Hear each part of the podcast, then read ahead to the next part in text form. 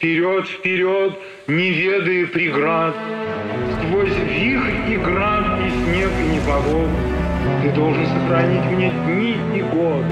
Вперед, вперед, куда глаза глядят.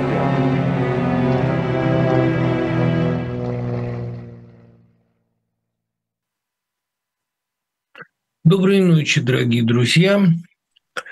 Понятное дело, что большинство вопросов сейчас из ситуации с Ройзманом Жене Евгению Вадимовичу передаю я, пользуясь случаем, свою любовь и солидарность. Большинство вопросов, как вы понимаете, а, из той серии, а, на которую я ответить никак не могу. Почему сейчас?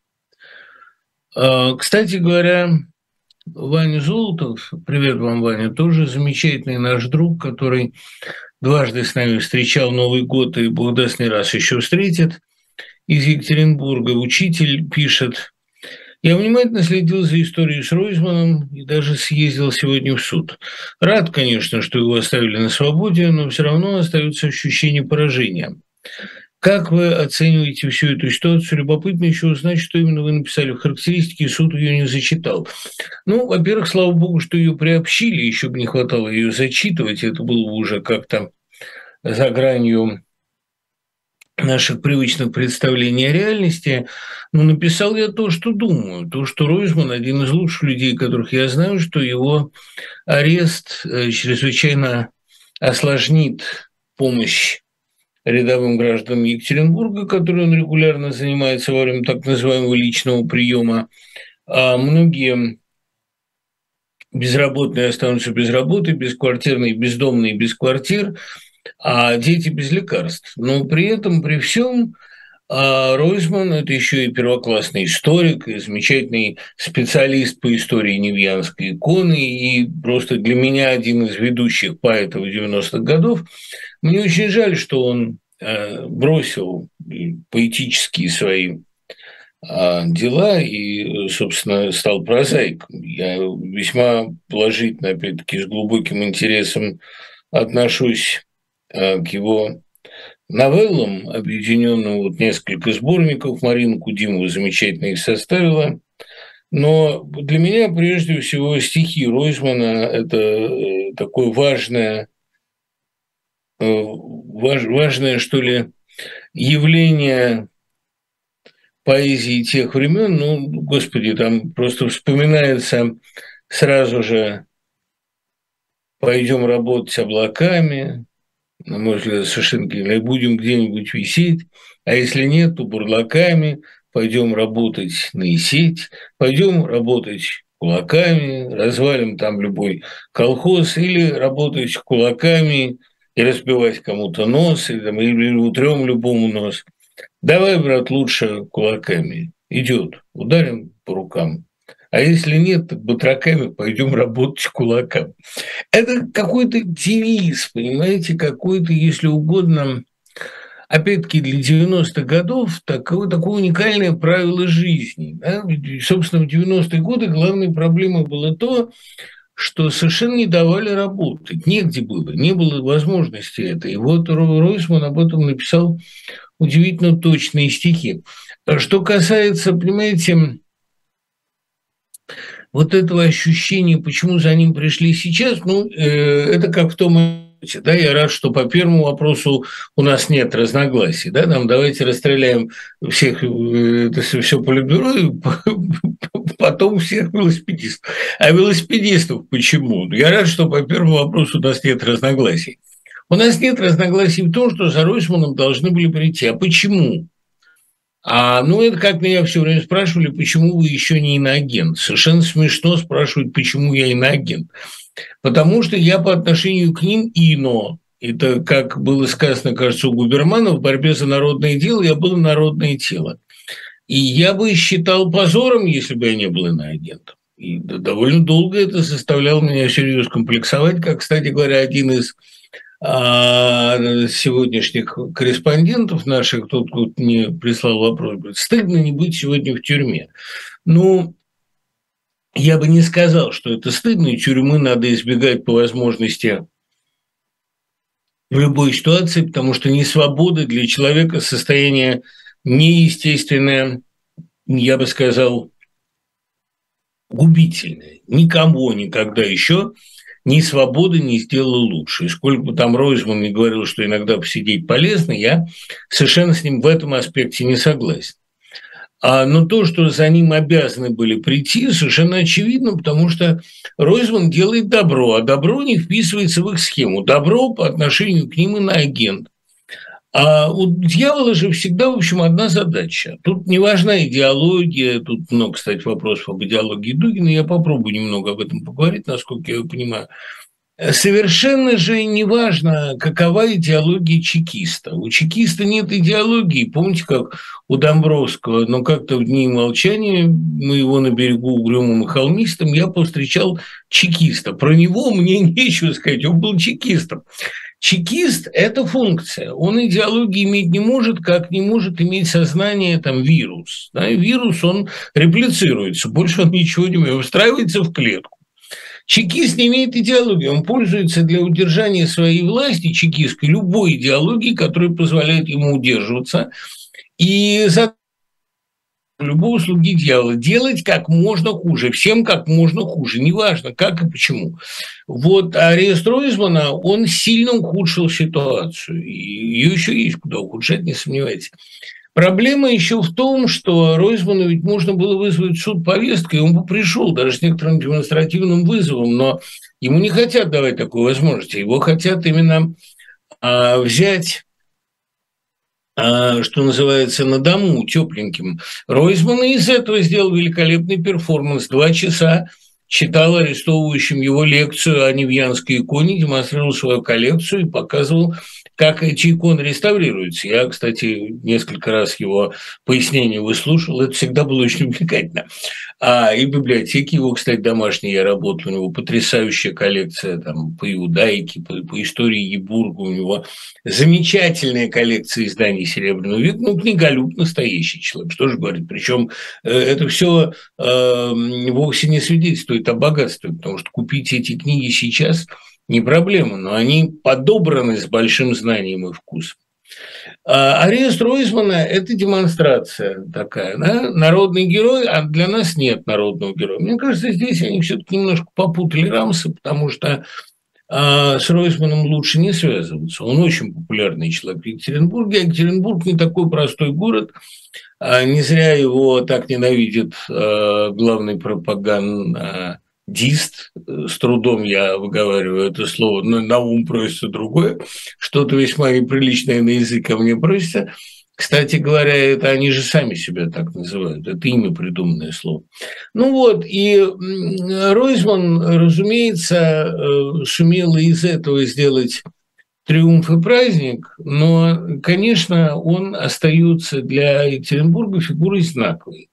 Поэтому его не решились не только э, сажать, не только брать под полноценный домашний арест, ему не решились даже обрубить его контакты. Потому что люди понимают, что если он не будет помогать в Екатеринбурге, это просто некому будет делать. Ну, не государство уже будет заботиться о своих гражданах, правильно? Поэтому его демонстративно унизили, но эм, не решились, что называется, закрыть накрепко. И это лишний раз доказывает, что есть для них еще люди, которых они боятся. Шевчука они боятся, Ройзмана они боятся. Они боятся трогать как-то. Ну, видимо, потому что уж слишком недвусмысленный, слишком наглядный случай, понимаете, слишком, эм, слишком наглядно хороший человек. При том, что Каких только сплетен на Ройсмане не распускают. Но вы же, надо видеть все-таки поведение его, надо видеть, как он мужественно отстаивает свою позицию, как он абсолютно не пугается, не прогибается, как он насмешничает над ними. Это тоже свидетельствует, мне кажется, довольно наглядно в его пользу.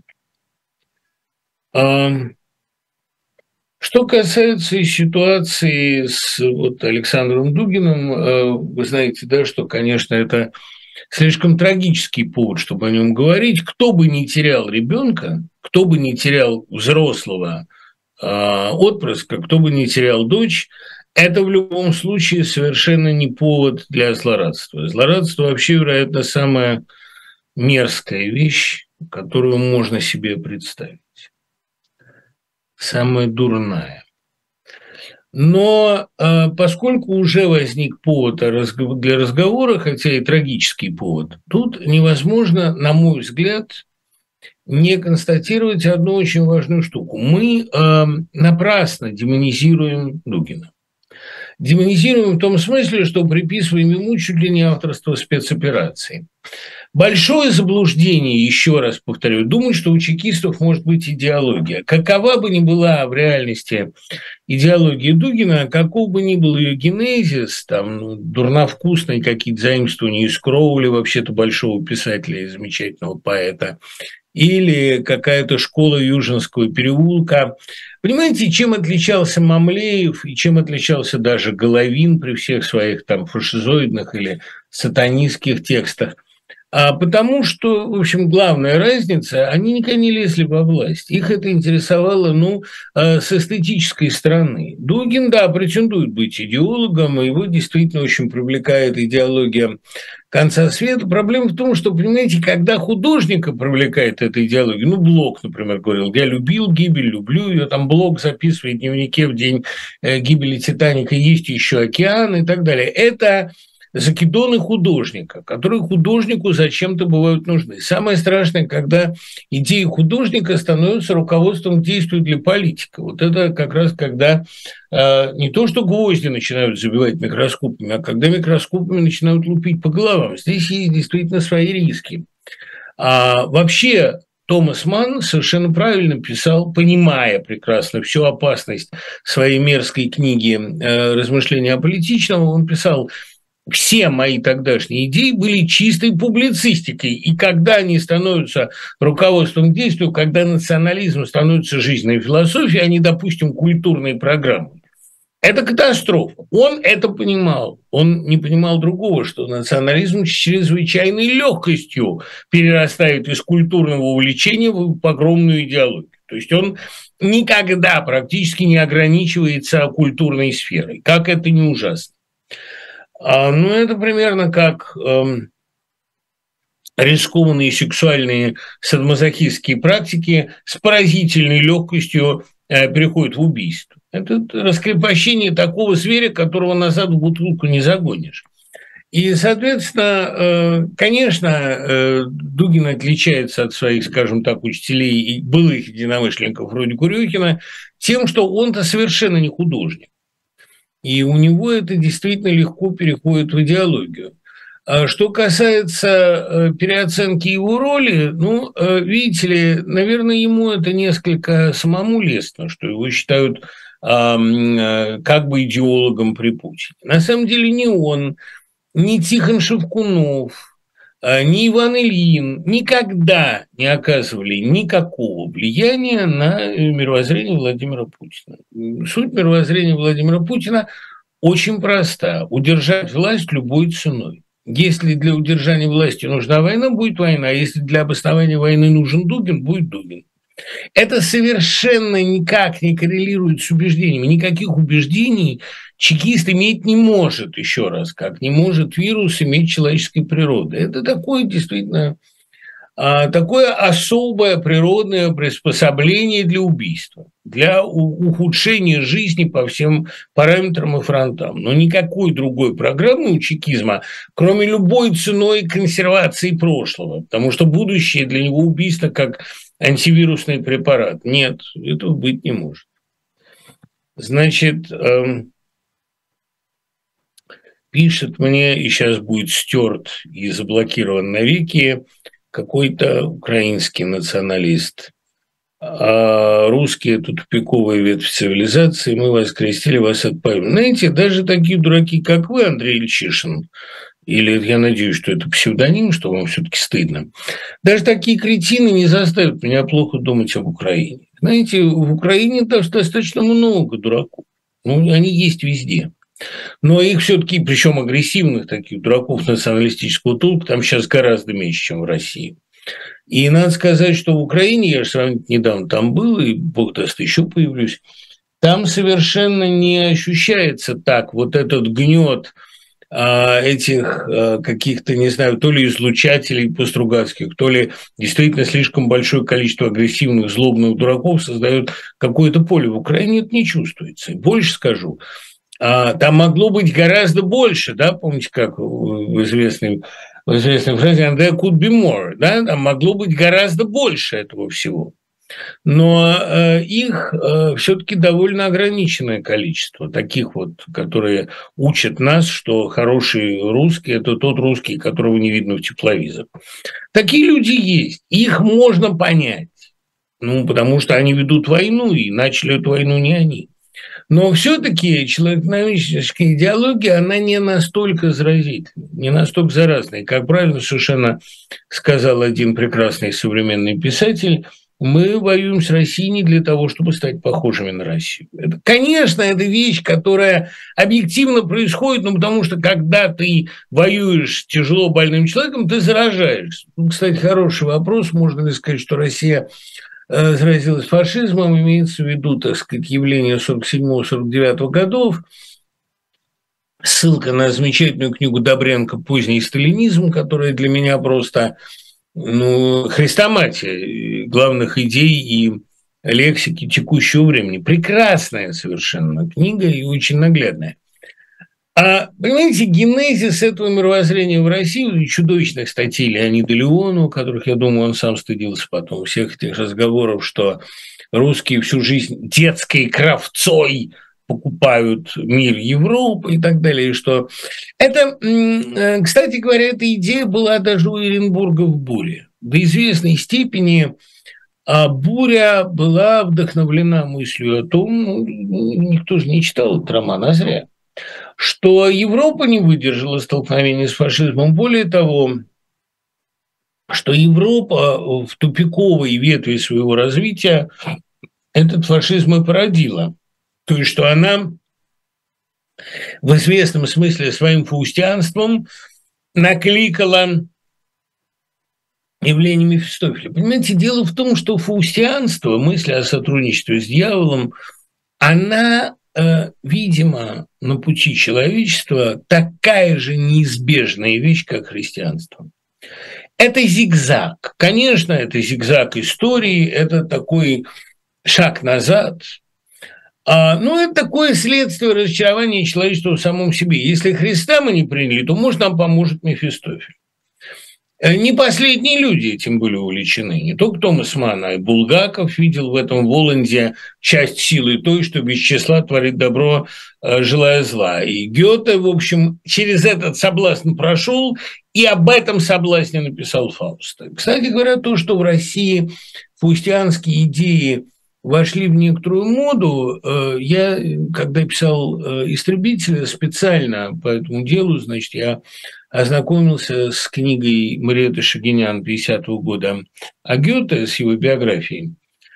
И там содержится мысль, дай бог здоровья прекрасному Никите Елисееву, который мне эту книжку доставил, и она сейчас большая библиографическая редкость. А там сказано, что Мефистофель – это агент прогресса. Там же Господь говорит Мефистофелю, будоражь человека, буди его.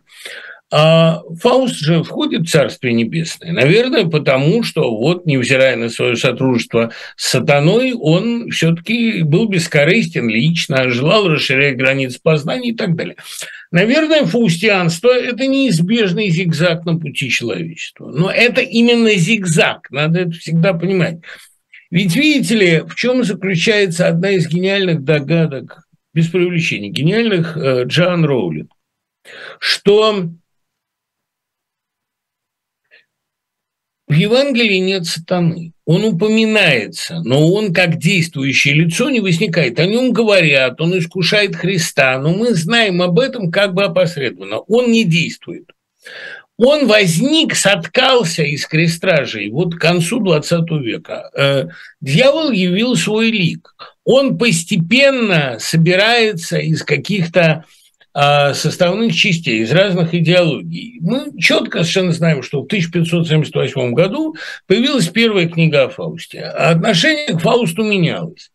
У человечества на преодоление этого зигзага ушло 500 лет, полтысячелетия. И э, вот то, что мы наблюдаем сегодня усталого Фауста, как раз вот в книге Якушева это замечательно написано, очень полезная книга, а Галину Якушеву, если я ничего не путаю, там э, усталый Фауст конца XX века – это уже соблазн на излете, он уже выходит из моды, он уже не актуален.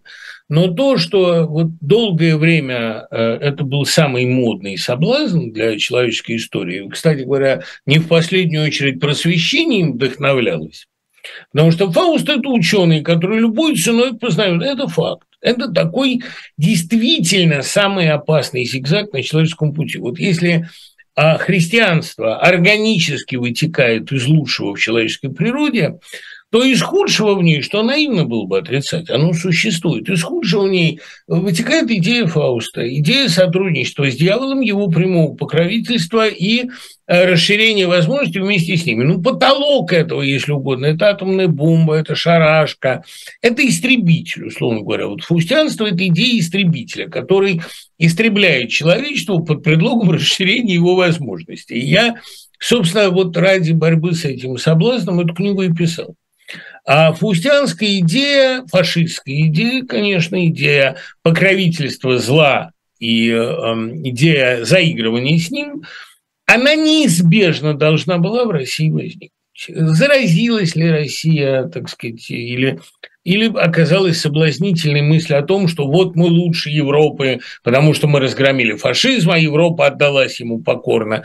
Ну, наверное, это была неизбежная вещь. Наверное, каждая цивилизация развитая должна пройти через своего Фауста. Кстати говоря, у Сокурова в картине, Сокуров, я, я не думаю, что Сокуров умен в общепонятном смысле, но он умен таким мистическим умом, вот как мне Майя Туровская сказала, я, я почитал дневники Тарковского, такое ощущение, что он был не умен. Ему это было не нужно, он был человек мистический, он понимал, а не знал.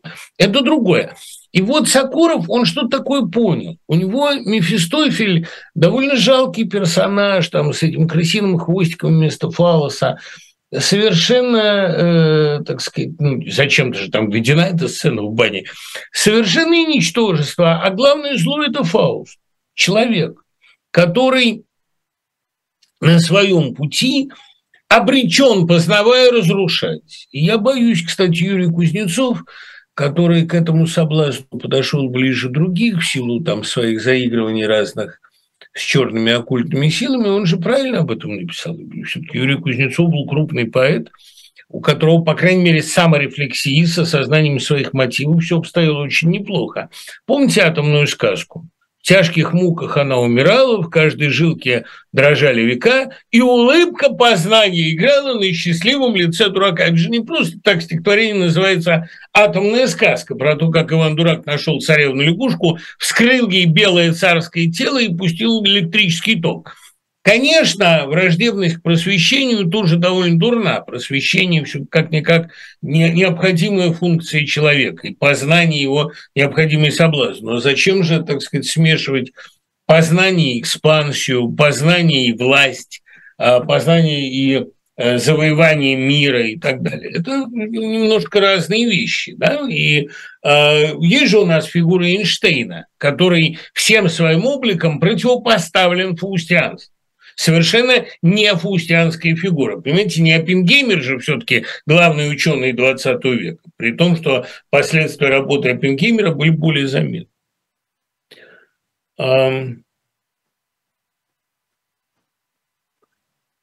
Хорошее очень письмо. Читаем у Мардашвили, наткнулся на такой вопрос. И у Пруста, и у Фулкнера Фактически нет именного сюжетного героя, а есть герой, фамилии которого мы даже не знаем, характеристические черты которого не даны, все слои времени перемешаны. Повествование свободно скачет от одного времени к другому, вне последней связи, к которой мы привыкли в классическом романе.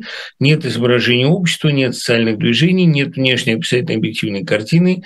Все строится совершенно иначе. Почему? Мирабом Пташвили, 84 год. А, как и с большинством а, мыслей Мамардашвили, высказываемых обычно в потоке устной речи, вот яркий такой пример э, философа, мыслящего артикуляционно, тут очень со многим хочется поспорить. Я э, не считаю себя вправе учить Мамардашвили посмертно, спорить с ним и выдвигать свои точки зрения, но Пруста и Фолкнера объединять никак невозможно. Фолкнер же написал не только первую часть «Шума и ярости», где времени нет, где события даны глазами идиота, и Бенжи и так далее. А у Фолкнера как раз наоборот есть и общество, и есть у него э, вполне себе социальный реализм, и не только в таких романах, как там трилогия о Сноупсах, там «Деревушка, город, особняк», но я как раз сейчас перечитываю Фолкнера, и это вопрос очень вовремя. Ну, а есть же, собственно, и у него э, та же вполне логичная повествовательная схема и вполне четкие социальные критерии там в свете в августе, я не знаю, или там When I Lay Dying и так далее, там, когда я умирал. Это совершенно не, э, не, не прустовского склада писателя. Да, кстати говоря, и у Пруста э, тоже есть повествовательная логика, и более того, очень ярко выраженный социальный момент ну, сатиры, замечательный над всем левачеством аристократии, то, что Кушнер особенно любит, там эту э, аристократку, то ли баронессу, то ли кого сейчас не вспомню, которая серп и мол себе заказывает заколку в волосы. Это э, просто не надо, мне кажется, понимать как асоциального автора. Но дело не в этом. А дело в том, что действительно э, у Фолкнера, и вот это как раз довольно глубокая интуиция, у Фолкнера зло заложено не в социуме, оно заложено в человеческой природе. И э, такие романы, как «Бесолом Бесолом» или там «Осквернитель праха», они в этом плане довольно негативны. Ну, в смысле, они не, не предполагают веры э, в человеческую природу. Тут же, понимаете, не надо смешивать Фолкнера и Фолкнера. Фолкнер, который говорит Нобелевскую речь, он говорит, человек победит и человечность победит. Все жалкое, мелкое, доброе, все, что кажется беззащитным, все слабое обязательно победит силу. А другой Фолкнер в притче говорит, человеческая глупость не только выстоит, она победит. У Фолкнера бывали разные настроения, разные состояния, но я думаю, что а, Фолкнер абсолютно прав в обеих констатациях. Как квантовый компьютер, а, как поэт в момент вдохновения одновременно объемлет «да» и «нет». А и не А. Они одновременно имеют право существовать. Человек тоже такой квантовый компьютер, да, он одновременно, а, как помните, Скотт Фиджераль говорил, истина заключается в том, чтобы одновременно удерживать в голове две противоположные мысли и все-таки действовать. Потому что христианство – это не один полюс, там, допустим, полюс добра и полюс зла. Это дуга между этими двумя полюсами. Это страшное напряжение между ними – и, конечно, если человек не будет делать выбора, то и христианство не будет иметь смысла. А этот выбор совершается ежесекундно. Как вот Лешек Колоковский писал, этика созидается ежеминутно.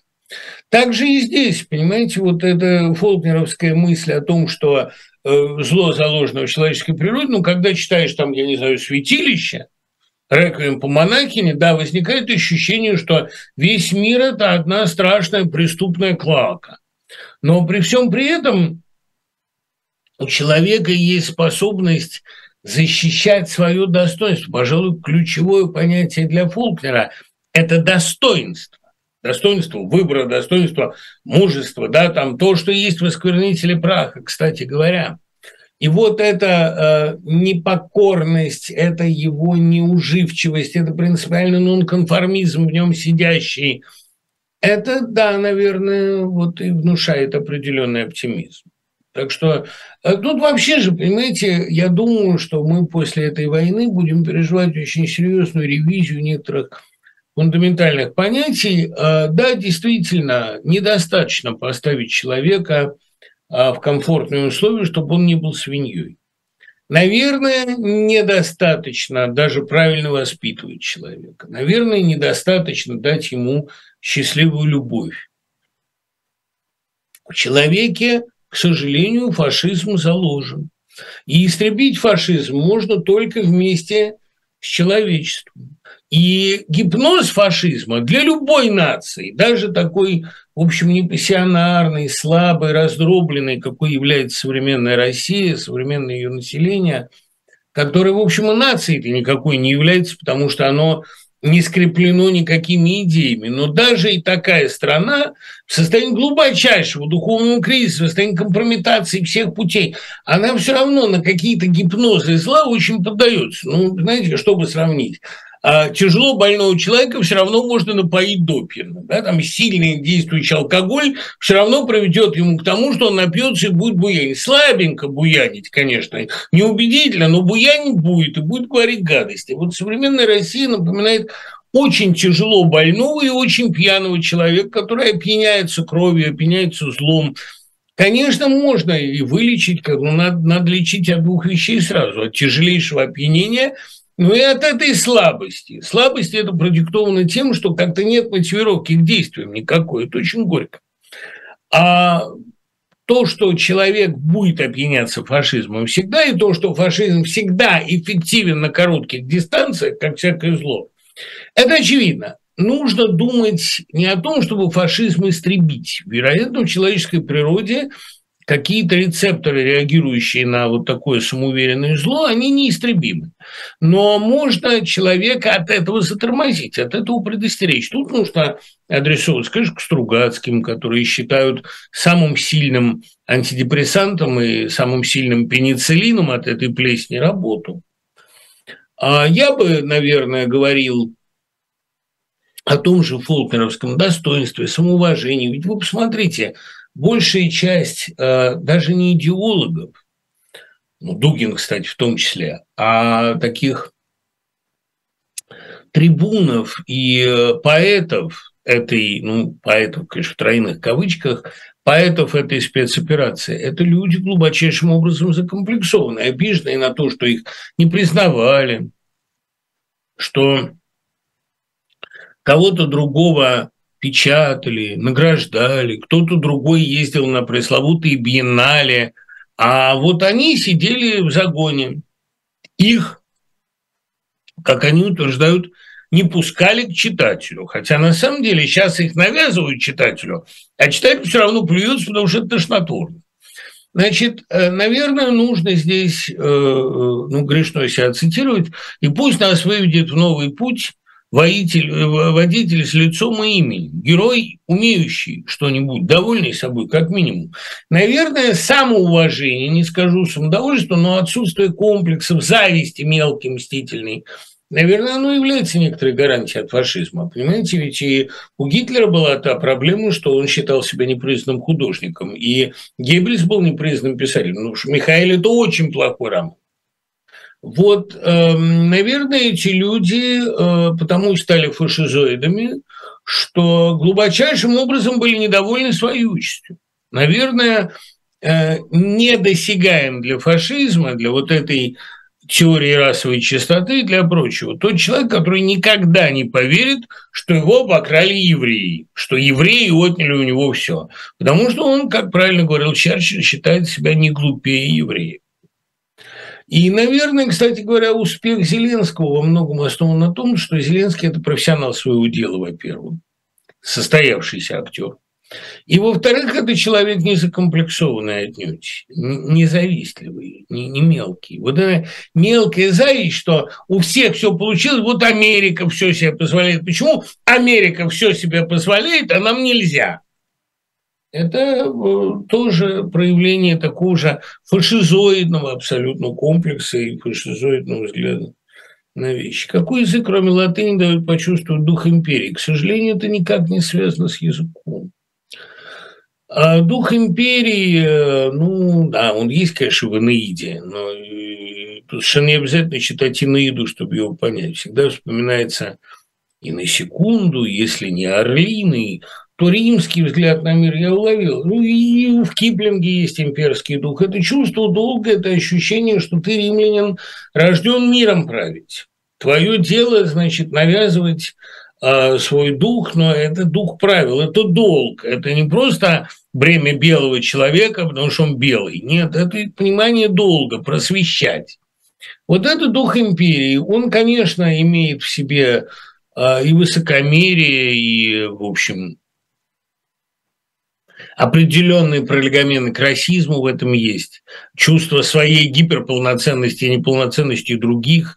Но имперский дух – это не только покорять. Вот это важно почувствовать, что почему Россия сейчас ведет себя как недоимперия. Россия никаких ценностей не несет.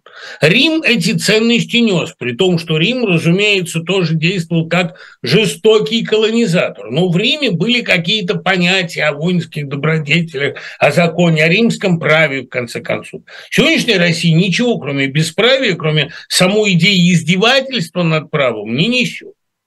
А несет она это довольно, кстати, по всем кочкам. Несет довольно убедительно. Ну что вот та Россия, которая сейчас арестовала Ройзмана, что она может предложить миру? О чем мы говорим? Так что, э, когда вы разбираетесь с имперским духом, надо понимать, что сегодняшняя Россия, она ведет себя не как империя, как раз, она ведет себя как э, шпана. А империя, она все-таки пытается навязывать свои ценности и свои правила. Ну, Киплинг, да, главный бард империи. И, наверное, это его имперскость омерзительно. Говорит же Эллиот, что, признавая его гений, мы не можем не ужасаться его направлением. Признаем, да. Но надо понимать и то, что Киплинг, по крайней мере, внутри своей а, программы, вот этот вот, как солдат и матрос заодно, это все-таки человек, который и к себе некие требования предъявляет. Поэтому награждать всех – ярлыком имперскости, надо сначала посмотреть, заслуживает ли человек этого ярлыка. Это, знаете, ярлык, который при этом еще и большой комплимент. Что имперского в поведении сегодняшней России? Где там имперская мораль? Где там имперские требования к себе? Где там римский взгляд на вещи? Это что ли эм, э, идеология Байкова или Дунина сегодня тянет на империю? Прости, Господи, что я упоминаю все эти минуты. Совсем не понимаю стихов Нецепкого Ахейца, вернее, большую часть образов понимаю, но сами стихи – сплошное нарушение правил, совсем не в хорошем смысле, постоянно спотыкаешься. А объясните, пожалуйста, в чем их прелесть. Видите, какая вещь. Вот книжка Нецепкого Ахейца, но он же Иван Макаров, которая только что, значит, вышла только что вышла э, в э, Петербурге и более-менее распродалась, но там и тираж-то был совершенно смешной в Геликоне. Книжка Макарова, она очень сложная. Ему 19 лет, а он пишет стихи с такими напластованиями ассоциаций, он так много читал, так много знает. Для меня одно из самых счастливых воспоминаний этого лето, когда мы с Макаровым в Днепре, а, там, разгружая попутно в шелтере у Гефтера какую-то, значит, гуманитарную помощь в убежище, мы э, спорили о том, что у Мандельштама лучше, золотистую медоструя или за то, что я руки твои не сумел удержать. Я доказывал Макарову, что лучшее стихотворение Мандельштама – это золотистую медоструя, а он мне, что за то, что я руки твои. Ну, потому что он молодой человек, это естественно. Я что хочу, э, ну, так сказать, что пытаюсь, что пытаюсь э, объяснить. Во-первых, рациональное понимание, рациональное чтение этих стихов совершенно не нужно. Он э, далеко не тот, э, далеко не тот поэт, которого надо буквально интерпретировать. Это сугестивная лирика. Во-вторых, это такой полимпсест. Понимаете, эти стихи написаны а, по мотивом мотивов, но они написаны на огромном культурном балансе. Они оригинальны, в них есть всегда своя мысль, но а, считывать хотя бы сигналы об, об источниках этой мысли следовало бы, да. Ну вот это то, что то, то, только что он выложил, этот вальс китайских бабочек, который совершенно меня поразил. Осыпанием каштановым старости лотовой – вы летите мне в очи, ведь руки-то короткие, в топотке табунов заходящего вереска Две меня ненавидящих выйдут из веточек и стучат по стеклу и слетаются в сад. До свидания. Девочки, девочки, постарайтесь вернуться назад. Вот нашедшая путь из китайщины бабочка, птичка синяя, светлый алмазный Китай. До свидания, бабочки, дети блукающие, одинокий мазок в голубых облаках, словно свет в одеяниях, в светлой войне загорались крылами на плечи ко мне. Дочь Латонову в небе кружил кавалер меж степных лебедей и стальных каравел. Битва мачьи с матерью в муках воскресшую, не поможешь ты в битве с ордынскую матушкой, они зла нам хотят, и теперь попрощаемся, мной любимая птица, сестра и черкешенка. Бабочка из Китая, китайская бабочка, не удержишь, совьется печальница высшая, улетая, оставит долину повышенной. Но на что мне теперь? До свидания, бабочки. Твое личико, бедные муки, ты правдиво и спишь до утра, и под нежные голые звуки мой фонарик сожрет мушкара. Это ну, можно разбирать подробно, потому что ну, битва мачехи с матушкой, понятно, о чем идет речь. Не забывайте, что стихи пишутся под обстрелом. Днепре под обстрелами пишется. Но тут, конечно, и госпитальное стихотворение Тарковского, а, бабочка из Китая, которая прилетела к раненому и вылетает, как его душа. Тарковский во время операции испытал эту галлюцинацию, что душа из него вылетала, как лампочку выкручивают. Тут, конечно, и вот не поможет и в битве с Ордынским и так далее. То есть это а, Китай, Орда, это все образует сложный комплекс ассоциативный. Я, кстати, немножко подсократил эти стихи и с Макаровым оговорил это сокращение. Мне всегда очень страшно вмешиваться в его тексты. Это как с теми же бабочками. Ну, вот тут и это все на фоне облетания листвы. Понимаете, это вот то, что называется мотивные комплексы, которые вот лейтмотивы, которые образуют суть этих всего. По-моему, это гениальное стихотворение. Я э, нахожу его поразительно точным по интонации и по образному богатству, и вместе с тем мне все как филологу доставляет большое наслаждение считывать слои этих ассоциаций. Конечно, вот грех сказать, я бы у Макарова много бы отредактировал. Если бы у меня была возможность редактировать его книгу, ну, то есть если бы у меня хамства хватило – я бы сказал, Ваня, вот здесь, здесь и здесь мы убираем, здесь мы выражаемся яснее, здесь мы убираем этот сбой ритма, потому что здесь, ну, э, лучше было бы соблюсти эту точность интонационную.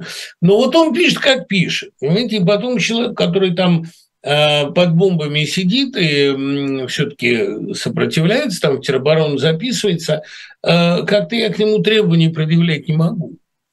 У меня есть вот эта такая способность восхищаться без зависти. Я, я ему совершенно не завидую, и завидовать нечему, но я им восхищаюсь. А почему у меня есть эта способность, могу сказать? У меня есть ощущение, что в тот отряд, в котором я состою, пришел еще один сильный боец. Вот это меня радует чрезвычайно. А я, кстати, ну, я, что там греха таить, я иногда помогал молодым поэтам, далеко не всегда это вызывало у них благодарность часто вызывала, наоборот, такие приступы злобы, наверное, я это делал недостаточно тактично. И я э, с Макаровым прощаюсь, я ему скажу, Ванька, если ты хоть кому-нибудь скажешь обо мне гадость, я разочаруюсь в человечестве навеки. На что Ванька сказал, господи, милорд, кто же меня о чем спросит? Кому я здесь могу о вас что-то сказать? Ну, это, да, меня как-то несколько утешило. Вот когда вы читаете Макарова, то понятно. Да это не, ну, не знаю. Это не я читаю. Это просто это вы слушаете. Это вы, когда слышите, у вас нет а, желания понимать, а есть желание наслаждаться потоком звуков. А если вы перечитаете, то вы опять начнете искать смысл. А смысл не всегда есть. Я в Тарковский приезжал на журфак, рассказывал Володь Бабурин, он прорвался на эту встречу, тогда студент, впоследствии знаменитый корреспондент «Свободы», прорвался на эту встречу, и там Тарковскую все время спрашивали, а зачем у вас дождь идет? А зачем у вас собака бегает? Ну, нужно мне, чтобы там бегала собака. Зачем все буквально трактовать? Это же кино, понимаете? Сидите и наслаждайтесь, еще все время смыслы какие-то выискиваете. Это, как я помню, Гора Вербинский рассказывал подробно, почему там какие параллели у него в «Одиноком рейнджере» э, с «Мертвецом» Джармуша и а почему там героя мертвеца зовут Уильям Блейк, а его героя зовут Джон Рид. Говорит, а что, Джон Рид тоже писатель? Он этого не знал. А говорит, а ловко у вас это получается. Ну, фиг ли, я этим зарабатываю. А, почему в России вспыхивают пожары? Это наш поезд в огне, гори, гори, моя страна. Что это означает? Ну вот я попытаюсь сейчас сформулировать одну довольно сложную мысль, довольно хитрую. Понимаете, когда жизнь становится похожа на литературу, это очень плохой признак. Когда добро и зло предстают в такой ужасной очевидной, очевидности, то это значит, что Господь отчаялся вразумить, что он вынужден прибегать к самым лобовым приемам. И дальше будет еще лобовее – если настолько в лоб все дают понять, это значит, что перестали понимать, ну это как знаменитая фраза Родзинского, если твоя история повторяется, значит тебя оставили на второй год. Значит, ты чего-то не понял. Циклические повторения – это признак болезни, в общем, конечно. И вот для меня э, именно эта трагическая ситуация, трагическая, а, вот она обнажает все узлы механизма. Понимаете, когда, виден, когда видны кости, это значит ты скелетирован. Это значит не осталось мышц. Когда видна косточка, это значит не осталось персика. Плоти жизни не осталось. Вот проступают страшные закономерности. Когда жизнь становится похожа на литературу, то есть также наглядно, когда Бог начинает работать такими очевидными приемами, когда появляется несложный герой – а герой простой, противопоставленный злу. Ну, там, конечно, как поразительно наглядно речь Зеленского к Дню независимости. Это же азбучно простая речь, но об этих вещах необходимо напоминать, и это звучит очень сильно, особенно на фоне того, что говорят россияне, россиянские деятели культуры и э, политики. Ну, там государственные деятели вообще двух слов связать не могут, но то, кто, те, кто их речеписцы, они довольно откровенны. Это катастрофа, конечно. Я очень, вот, э, очень боюсь этой ситуации, когда горит шапка на воре, горит земля под ногами. Но современная Россия так наглядна, что просто ну, хочется уже, как сказать, хватит, спасибо, я понял.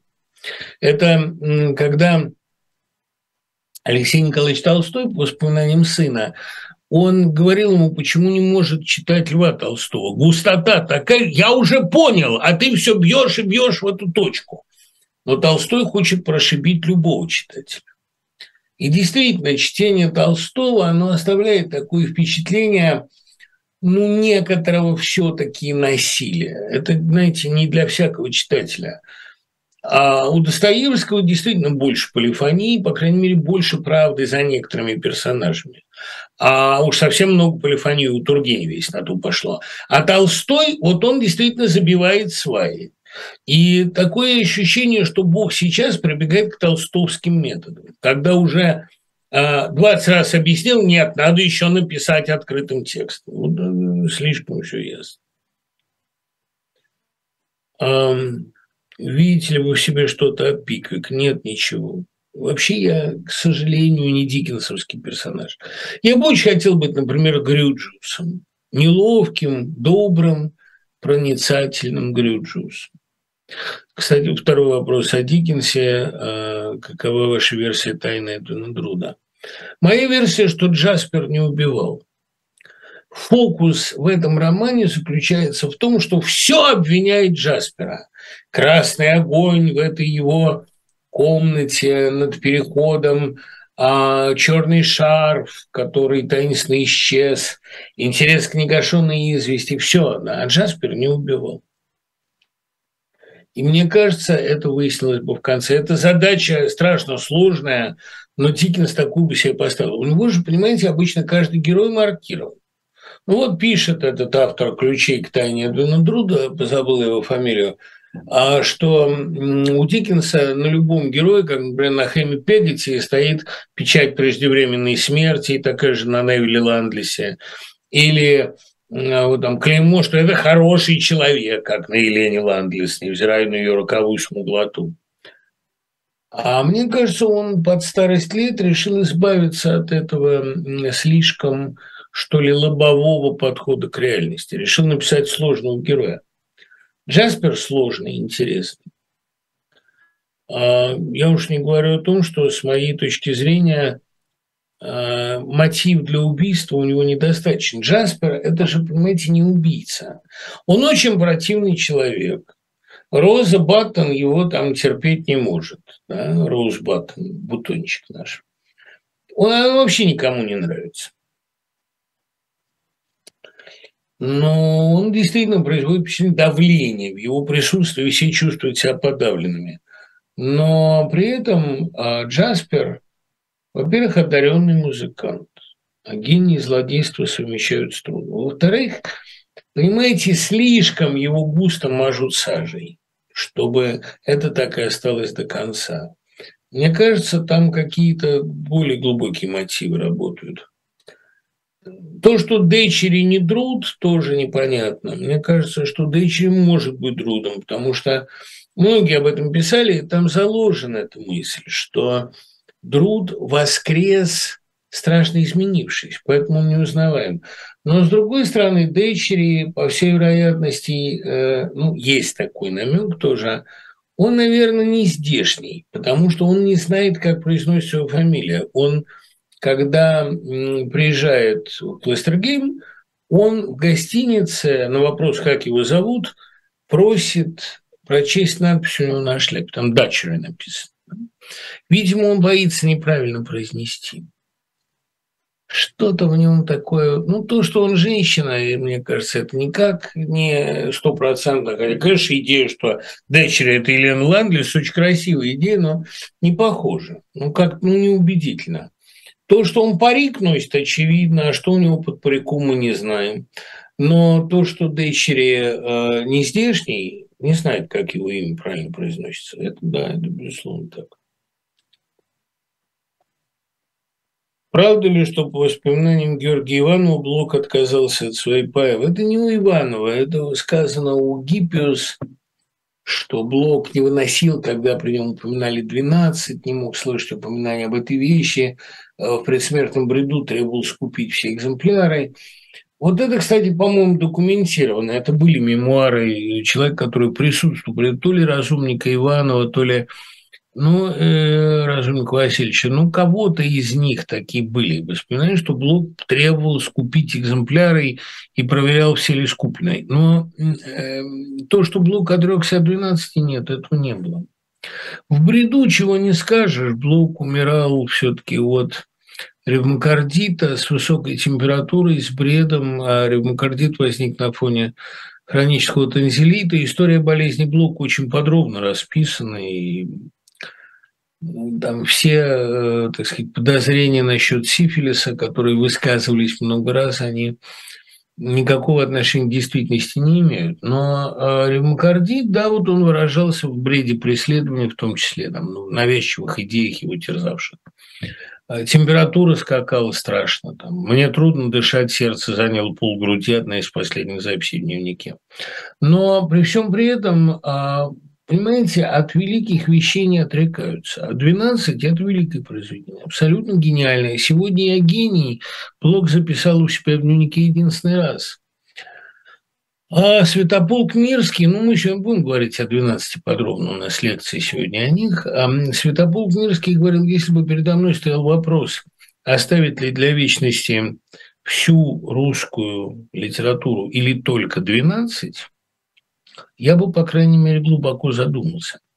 Ну, так далеко я, конечно, не захожу, но то, что 12 в известном смысле и тоже увенчивает собой русскую литературу, это, безусловно, так. Это поэма, в которой сказано гораздо больше, чем, я думаю, сам Блок мог в нее вложить. Это действительно Господь как-то вмешался. А это исключительно серьезный текст. На ваш взгляд, фильм Луцика и Саморядова «Окраина» единственный ли это возможный вариант перемен в России? С одной стороны, это народная утопия о том, как мужики правду искали и в конце нашли, но методы, показанные там, радикальные и однозначно. В эпоху войны и позднего путинизма, путинизма не приобретает ли с фильма новой актуальности и остроту. Видите, насколько я помню, уже там в основе э, картины лежит сценарий э, Луцкой Самарядова «Добрые люди» или «Люди добрые», я могу что-то там путать, но он не назывался «Окраина», «Окраина» – это «Привет Барниту». Но, безусловно, это не только постмодернистская шутка, не только упражнение со штампами советского кино. Ну, во всяком случае, роль Али Алина там довольно серьезная, она не комична. Верил ли Петр Луцик в то, что, ну, когда ставил картину уже без Лёши, верил ли он в то, что это единственный путь? Нет, не думаю. Единственный путь э, лежит через другое. И вот это в картине сформулировано открытым текстом. Пока народ не ощутит землю своей, пока он не возьмет свою судьбу в свои руки, пока он не начнет решать, никакой надежды на просвет а, в российской судьбе не будет. Там, конечно, потрясающая совершенно вот эта роль олигарха а, Степанова, который там и Ломоносова играл, великий актер. И он как раз играет такого тоже, тоже, кстати, коренного жителя, тоже местного. Но хозяевами должны быть те, кто на земле работает. А быть хозяевами не значит быть собственниками. Вот это очень важно подчеркнуть. Быть хозяевами значит решать судьбу этой страны. Но там ведь, понимаете, Луцк Самарядов были не такие простые ребята. Это вам не Балабанов. И хотя они работали одновременно – они были не только предшественники Балабанова, они были в известном смысле антибалабанов. Потому что главная тема, вот это очень интересно, кто бы проследил соотношение творчества Луцка и Сморядова и Балабанова. Балабанов никогда не поставил бы ни одного сценария Луцка и Сморядова. Просто потому, что как ни странно, балабановский кинематограф не поэтичен абсолютно. Он музыкален скорее, но он не поэтичен. В нем нет того столкновения смыслов сложных, которое есть у Луцкой и Самарядова. Не зря они работали вдвоем, и не зря Петя был э, более, так сказать, ну, был настоящий мастер фабулы, а Леша мастер поэтического настроения.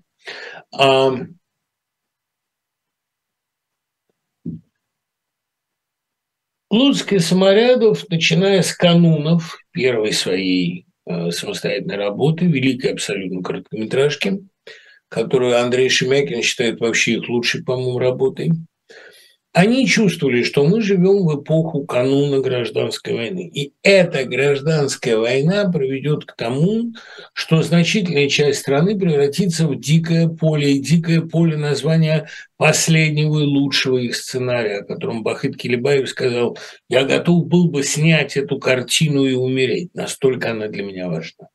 Ну, точно так же, как в свое время Хатиненко говорил, вот скажи мне кто-нибудь, дай мне снять «Великий поход за освобождение Индии» и умри. И я бы согласился. То, что он не снял эту картину, я думаю, было во многом для него ну, роковой вех. Это лучший сценарий «Золотухи», когда-либо написанный. Вообще лучший сценарий, я думаю, написанный в постсоветской России.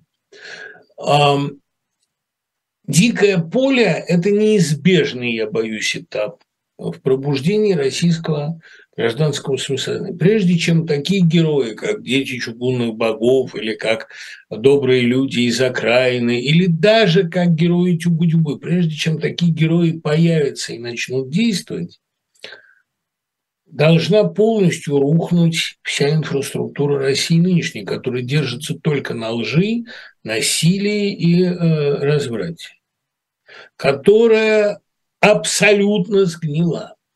И вот когда это дикое поле образуется, в нем начнут формироваться или просыпаться, или выходить на поверхность вот эти настоящие силы, не хтонические.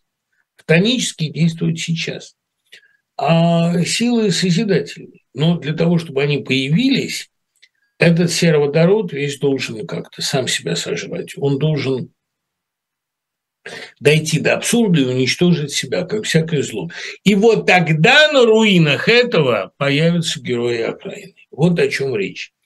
Потому что только окраины должна остаться, только дикое поле и должно выжить. Вот пока нет этой дичи, пока нет стихийной самоорганизации, а есть тотальный запрет, слежка, фальшак, аресты, а, террор, пока есть вот все это, этим людям нет куда взяться, им негде быть. Ну, кстати, Ройзман – типичный герой Луцкой сморя. Он не святой. Он очень здоровый мужик, страшно одаренный, веселый, а, опасный. Но вот такие люди, как Ройзман, это герои Луцкой сморя. Но для того, чтобы появились такие люди, надо пройти этап Уралмаша, надо пройти этап Йобурга, надо пройти этап а, того, что мы наблюдаем сегодня, террора, фашизма, а потом на этом диком поле вырастут вот такие вот семена. Это, это то, о чем говорила Куджава. Зависть, ненависть и вражда взойдут на простор моих полей. И вот когда они себя уничтожат, тогда что-то и начнется. Как вы относитесь к творчеству Типцова? Я видел только господина оформителя, это очень интересная картина, но как-то дальше это не пошло. Мне интересно было бы, что он снимал потом. Как всегда, вопросов больше, чем времени на ответы, больше, чем просто, чем, чем моя способность ответить. Ну, ничего не поделаешь, это и приятно. Есть ли решение в ситуации, когда на вас идет патентованный убийца, а в кармане у вас пистолет с одним патроном? Мирон, ну, э, а вы, вы считаете, что патентованного убийцу надо обязательно двумя пулями убивать? Во всяком случае, помогать ему и кончать с собой, мне кажется, было бы неправильно. Было бы просто глупо.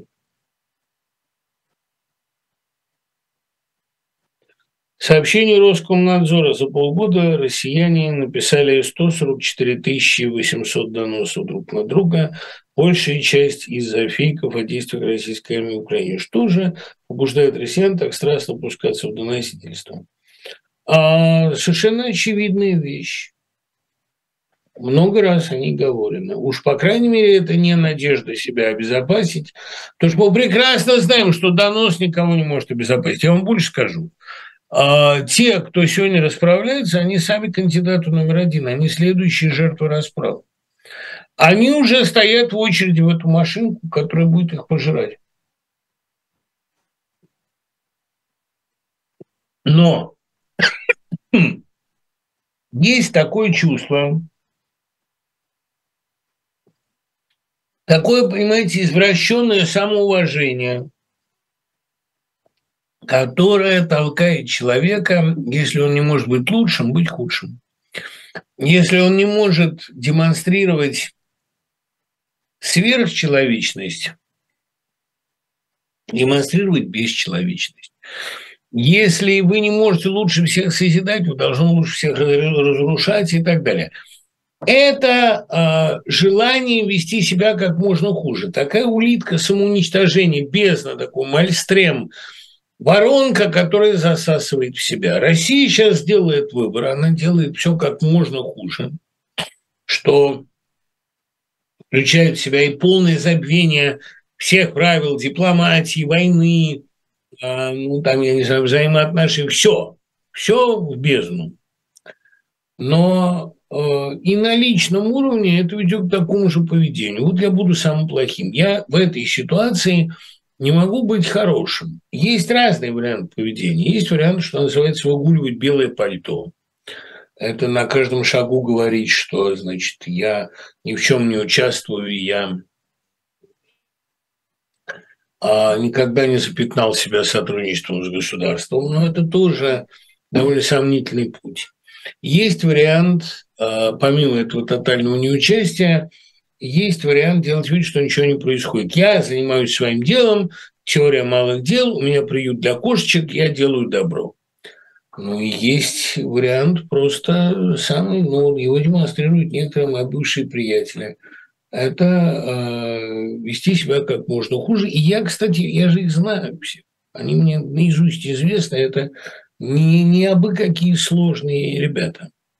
это э, писать как можно хуже. Знаете, вот Панферов, например, да, Федор Панферов. Он был не бездарный писатель, но в брусках на каждой странице чувствуется желание писать хуже, чем он может, а на следующей странице еще хуже. Почему? А это раповская такая установка. Раб требует от нас писать как можно хуже, и только это называет истинно пролетарской культурой. Ну и слава тебе, Господи, и будем соответствовать. Неужели эти люди э, так плохо пишут, так бездарно, так просто кощунственно, омерзительно? Потому что они не умеют иначе. Да прекрасно они умеют. Но как бы они попробовали хорошо, и у них не очень получилось. Поэтому теперь они э, будут как можно хуже. Вот это, они уверены, у них получится. Но это и прозаики некоторые, которые рвутся во власти, не хочу поганить свой рот их упоминанием, это э, тоже, понимаете же, трупный яд. Вот они хотели быть первыми. Но первыми они в силу недостаточности своих способностей быть не могут. Они могут писать крепкую прозу второго ряда. Так мы же будем в первом ряду, но в первом ряду убийц. Понимаете логику? Это очень простая логика. А, если я, ну вот это вся эта ненависть к Америке, которая у Машкова, да, вот никто из американских актеров не может сыграть русского человека. Он очень рвался стать американским актером. Он очень хотел работать в Голливуде, но его там брали на роли второстепенных русских злодеев. Не сложилась у него голливудская карьера. Вообще из э, актеров русского происхождения в Голливуде по-настоящему преуспел только Юл Бринер. А быть актером первого ряда и абсолютным значит, гением ремесла, ну, быть Михаилом Чеховым, не всем же дано. Ну и вот, пожалуйста, Владимир Машков начинает нести такую чушь, что врач значит в рай. Хотя от слова «врата», мне кажется, был бы смешней. Ну вот это как кошмарная, кошмарная тенденция. Если я не могу быть в чем-то первым, быть честно вторым не хотят. Ну, точно так же, как Россия там вечно обижается. В 90-е годы Америка обманула наши надежды. В 90-е годы Америка все делает для того, чтобы вы реализовали свою свободу. Но, видимо, вы оскорблены тем, что вы не стали гегемоном, не стали всемирным лидером, не стали главным производителем, как Китай, или главным источником идей, как Америка. Вот теперь мы противопоставим себя Америке. У нас не вышло завоевать Голливуд, так мы разрушим до основания Мосфильм. Вот так это работает. Об этом надо бы написать статью, наверное, но как-то скучно, потому что слишком оч... очевидно. Ведь беда всех этих разрушителей, пропагандистов, деструкторов, ну вот того же там, я не знаю, ну они же все в Америке попробовали, не будем их лишний раз называть, они все в Америке побывали. И они не стали тут номером один. И теперь они ее ненавидят. А ведь идея-то была доминировать. Они ничего, кроме как доминировать, не хотят. Они не хотят сделать что-нибудь лучше всех. Они хотят доминировать, преобладать. Что вот мы сбросили коммунистическое иго, тут же все упали перед нами на колени и провозгласили нас всемирным лидером. Этого не произошло. Ах, вы нас обманули, вы нас тогда не слушали, послушайте нас теперь, когда мы будем по вам молотить калибрами.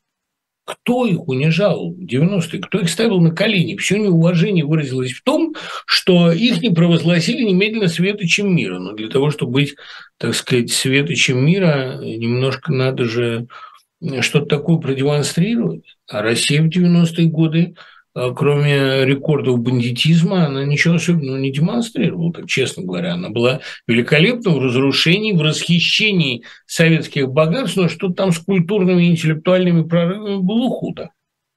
Те, кто как Брин э, стали первыми, они почему-то тоже, кстати говоря, из иммигрантов, они почему-то никаких комплексов относительно Америки не испытывают. Мне кажется, что вот причина доносительства, она та же. Если мы не можем показать миру э, что-то э, ослепительное, мы покажем ему грандиозный шиш, мы покажем ему ядерный гриб, мы покажем ему 140 тысяч донос. Это такое желание быть, э, ну, понимаете, такая извращенная жажда ну, прекрасного в гегелевском смысле – То есть, чтобы если быть говном, то уже говном совершенно беспримесным. Таким, что если быть стеной, такой, что ножа не всунешь. Если быть безвоздушным пространством, то ни атома кислорода. Да, я могу это понять. То есть, понять это можно. А просто почему весь мир должен платить за это удовольствие? За удовольствие э, это восхищенно наблюдать. Это не, не очень понятно.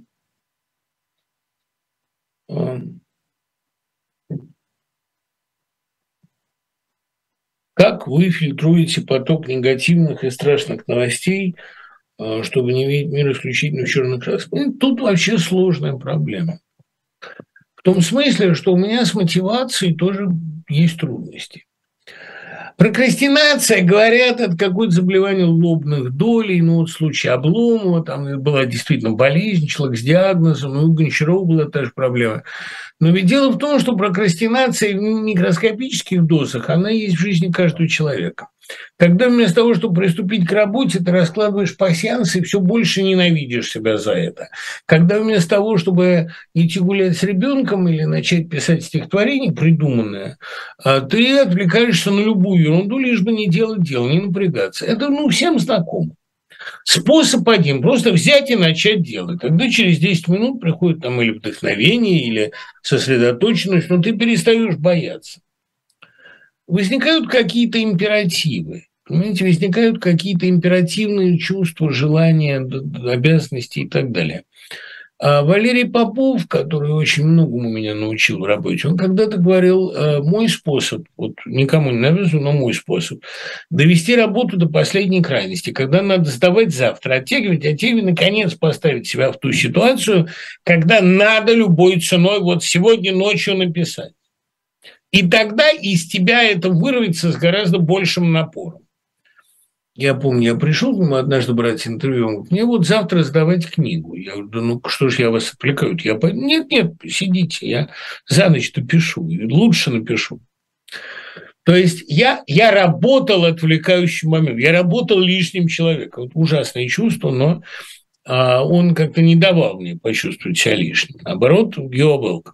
И вот здесь та же история. Эм, надо начать работать просто. Или поставить себя в условия, когда надо начать работать. Тогда это побеждается. У меня мотивационный кризис в том смысле, что Я привык зависеть от русского читателя. Я люблю русского читателя. У меня есть в России тот читатель, к которому я сейчас обращаюсь, тот слушатель, с которым мне прекрасно говорить, и который меня понимает, который мне немедленно призывает, там, присылает отзывы на все вопросы. Вот сейчас мы можем, да, я скажу, ребята, я не знаю, зачем мне сейчас работать. И мне тут же 20 человек, я в этом уверен, там, или, по крайней мере, 15, напишут, работа, работа, все это нужно. И ну, просто спровоцируем сейчас такое. Вот, о, пожалуйста, спасибо, очень приятно. А для меня а, серьезная проблема утратить, ну, если там независимость, то пока связь с этой, я ее не утрачиваю, потому что, во-первых, не так уж важно, где мы все сейчас находимся. Мир маленький, мы все в контакте, простите за невольный каламбур, ну и ВКонтакте, в Фейсбуке, но мы контактируем. Второе, я не разделяю совершенно вот этого мнения, что а, кончилась русская культура. европейская культура не кончилась фашизмом. Кончился вот этот ее извод. Кончился вот этот пузырь, который надулся на фаустианстве.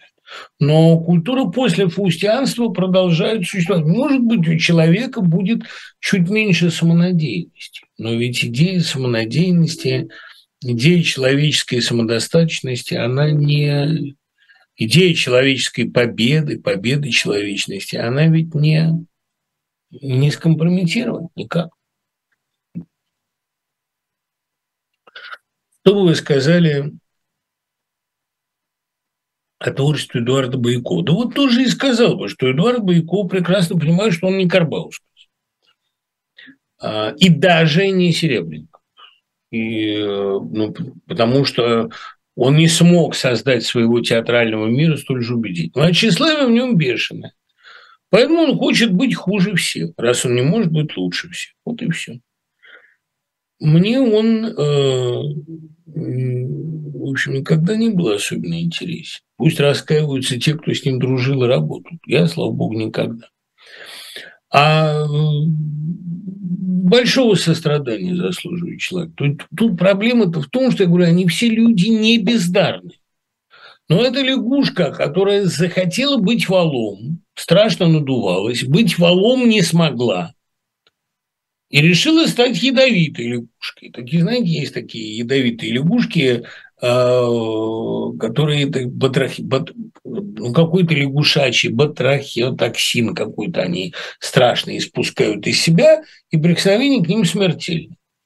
Не смог стать валом, значит, всех перекусаю насмерть. Это ну, такая вечная проблема человека, который хочет быть не просто художником, не получает наслаждение дрова, который обязательно хочет быть номером один, чтобы на него налепили блямбу номер один. И на него уже все налепили, что можно. Но внутри себя он понимает, что он не номер один. И поэтому, ну что ему делать? Он начинает. Тут же, кстати, не вопрос внешних почестей. Там, на Байкову можно было бы сделать министром культуры. И все равно он прекрасно бы понимал, что он не номер один. Ну, не дал Бог. Значит, ну, надо убивать всех, кто... Или компрометировать всех, кто с точки зрения Боякова является номером один. А... Всю жизнь травили меня гурбой, шушукой и со спиной не те, кто хотели бы стать собой, а те, кто хотел бы мною. Это, к сожалению, довольно наглядная вещь. Мой жизненный опыт и ваши книги, и Будда, спасибо за такой ряд, показывают, что человека нет, а есть совокупность моментов, обусловленных причиной следствия. Мира нет, это не так. А есть личность все-таки. Другое дело, что эта личность, это сложная тема, не хочу в это погружаться, потому что это я начну пересказывать новый роман, но эта личность является ну, совокупностью нескольких агентов влияния. Есть ваша личность, есть душа, которая к вам подселяется, есть наследственные личности родителей, вот это такие вещи. Но это э, не значит, что... Ой, Стеша, спасибо вам большое. Вы даже не представляете, как мы вас слушаем. Спасибо, Стеша, дай вам Бог здоровья. Я говорил, что вот стоит пожаловаться, и прибегут добрые люди и скажут, да, да, мы с вами. Чувствую страшное бессилие, когда прохожу мимо очереди людей, стоящих на стендап-концерт в центре Москвы. Мирон, Ничего страшного в этом нет. Вот если бы они били кого-то всем скопом, это было бы страшно. А они стоят в очереди за своей порцией наркоза. Ну, что тут? Ну, они не хотят знать правду, или там они не хотят выходить с плакатами, они хотят стоять со своим этим, значит, за своей, за своей порцией алкоголя. Вот этим они хотят отравляться. Ну, это же их право. Ничего страшного, понимаете? Они могли бы делать гораздо более ужасные вещи. Ну, хотят они смотреть стендап-концерт. Вопрос о вашей будущей книге о Зеленском не смущает ли вас ужасное качество юмора «Квартал». Вот это замечательный такой пример, ну, имеется в виду «Квартал 95». Это замечательный пример эм, как раз такого, ну, телепатии, если хотите. Я сегодня как раз правил вот главу о «Квартале», она важная там, шестая глава этой книжки, она для меня очень важна. Почему? Конечно, квартал – это не Монти Пайтон. Но с другой стороны, я там пишу, а кто из Монти Пайтона сколько-нибудь высоко поднялся в политике? Квартал – это уникальный пример того, как э, может быть шоу э, с довольно посредственным юмором, но с очень качественными актерскими работами. Они все блестящие профессионалы от Зеленского до Кошевого, там, ну, масса гениальные люди, там, братья Шефиры, они э, в своем деле профессионалы. Это честная работа. Другое дело, что да, это юмор иногда ниже пояса, иногда юмор вообще никуда не годящийся, но это все-таки не то, что а, Григорий как Бешева Данцигер, который, значит, прочел свои стишки про Зеленского на Первом канале. Надо знать, то, что уровень сортирного юмора не уместен в аналитической программе. Тут именно дело в эклектике, в смешении стилей. Квартал – это честная пошлятина, но это пошлятина очень высокого качества и последовательная. Это не аншлаг. В котором все как бы говорит, а мы сделаем спустя рукава, и вы будете надрываться и аплодировать. Это не Петросян.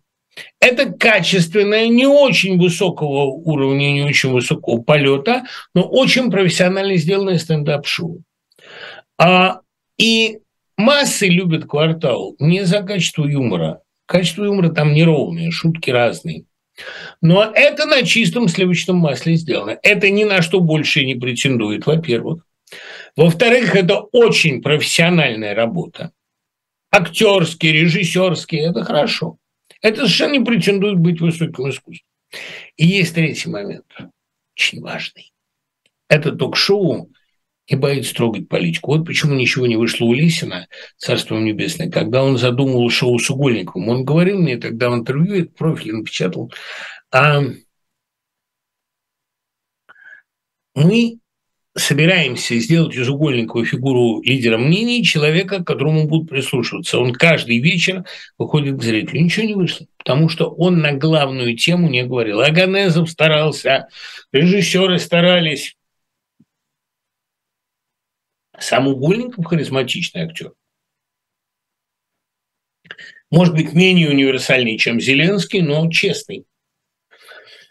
Не вышло, потому что Э, Лесин работал на администрацию Ельцина, на администрацию президента, на власти. Многих тем не трогал, нельзя было. И Урганта нельзя было сделать президентом, потому что Ургант, при всем своем личном мужестве и прекрасном понимании, как что надо, шутил от сих до сих, вот в этом диапазоне. А квартал не боится, да? А помните там, да, у нас э, в семье не хватает денег, надо кого-то выгнать, либо Бобик, либо Твамон. Как ты можешь сравнивать мыслящего человека со своей собакой? По крайней мере, моя собака не голосовала за Януковича. Понимаете, это же э, это при Януковиче в те времена. Можно, э, э, ну вот они не боялись, для них не было запретной шутки. Это было как Шарли Эбдо. Иногда это был предельный цинизм. Да? Нас никто не слышит, можем говорить по-русски. А или замечательная там история с этими э, семьей коррупционера, который прячет вещи, помните, да? Откуда спросят, они спросят, откуда на шубы? Подкинули. Кто? Лиса, барсук и норка. Они не боялись трогать каких-то, ну, имена не боялись трогать, не боялись э, хохмить над Зеленским, когда его выбрали, да, там, помните, как Кошево выходит и говорит, у нас какой-то 37-й год. У меня, когда под окнами тормозит машина, я уже думаю, что это за мной что мне пора во власть. Довольно тоже мило и смешно, хотя ни на что особенно не претендует. Я просто к тому, что э, с моей точки зрения успех квартала он в двух вот этих составляющих. Да, это юмор не очень высокого разбора, но, во-первых, это честная работа, честное ремесло, не спустя рукава. Они все актеры очень высокого класса, а зритель всегда это чувствует. Ну и во-вторых, а, они действительно сатирики Quantum Satis. Они не боялись. Если бы в России появилось, я только что вот с Гусманом об этом говорил, для того, чтобы там целая глава наговорена Гусманом, я стараюсь каких-то профессионалов привлекать к работе над книгой, потому что он-то знал Зеленского, по-моему, с его первого появления в КВН. А за счет чего? Могла ли такая программа быть в России с таким же влиянием? Теоретически запросто. Практически никто бы не дал этим людям, Слепакову, Урганту, команде Comedy Club, никто не позволил бы им острить на главные темы. Именно поэтому в России а, невозможна такая карьера, которую построил Зеленский. И именно поэтому, кстати говоря, Зеленский и оказался на своем месте, потому что он актер, поверивший в то, что он герой, и сыгравший героя. А в России все актеры, включая палачей, делают свою работу спустя рукава и ужасно боятся начальства. А квартал был сам себе начальством, поэтому у него получилось. Расскажите о творчестве Валерия Фрида, в частности, об его автобиографическом романе «58,5». Ну, это не совсем, конечно, роман, хотя это самая большая его проза, самая удачная. Валерий Семенович Фрид был ковбой. Он был человек, воспитанный на американском кинематографе. Он даже мне в интервью когда-то сказал, что на него американское кино повлияло гораздо больше, чем лагерный опыт. А в этом был понт, бравада, но была и правда. А Валерий Семенович Фрид был очень сильный человек, старый, железный, все повидавший, ничего не боявшийся, не нуждавшийся в обществе людей, ненавидевший нищих, потому что они попрошайничают, никогда им не подававший и сделавший нищенку чумой а, в сказке странствий. Они с Донским были такие железные ребята. Вот, кстати, Гусман, почему с ними так дружил? Потому что, когда они писали ему «Не бойся, я с тобой», он убедился, что они примерно такие же ребята, как и герои этого Истерна. Очень надежные. Интересная жизнь людей. Туда бегут, за ними гонятся, обратно бегут, за ними гонятся. Дунский и Фрид не зря коллекционировали оружие, особенно Дунский, конечно. Они были очень сильные. И Дунский застрелился, когда понял, что становится зависимым, не может двигаться. Покончил с собой. Вот такое самоубийство старого лагерника в 60 лет. И Высоцкий поэтому к ним так тянулся. Они были гениальные сценаристы. И лучший сценарий, на мой вкус, это «Как царь Петр Араб женил». Они служили два товарища. И этот фильм «Меты», на мой вкус, лучший фильм «Меты». И это лучшая роль Высоцкого. Недооцененная, непонятая. И музыка Шнитки там великая. Пересмотрите эту картину, многое поймете. Но для меня Фрид был еще и, понимаете, таким источником бодрости. Он редко звал в гости, редко пускал к себе, но я всякий раз выходил от него что-то заново э, поняв, заново чем-то подпершись. И вот «58 с половиной» – это книга такой костыль, действительно. Она страшно укрепляет. Ее сейчас читать очень хорошо. Понимаете, вот что надо знать о Дунском и Фриде? Они в лагере прятали бутылку э, водки в бюст Сталина, потому что там бы ее точно никто не стал искать. Они были очень отмороженные ребята. Такой же был их подельник, знаменитый бесстрашный диссидентский адвокат Марк Коган, который меня защищал однажды. Я-то пустяковый был дело, у него с Кобзоном вот это была история. У него много было дел серьезных. Он диссидентов защищал. Вот он был железный старик. Он был такой всегда отутюженный, в галстуке, очень такой благообразный господин. И вот он как-то на, значит, тормозит такси, Таксист называют сумму. И этот элегантный господин таксисту говорит сиплым таким лагерным голосом, а хер тебе вгрызло, чтобы голова не болталась. Произвело некоторые впечатления. Не, не зря его книга называлась «Записки строптивого адвоката». Вот э, Дунский с Фридом тоже были строптивые. «58 с половиной», вы не поверите, это очень смешная книга.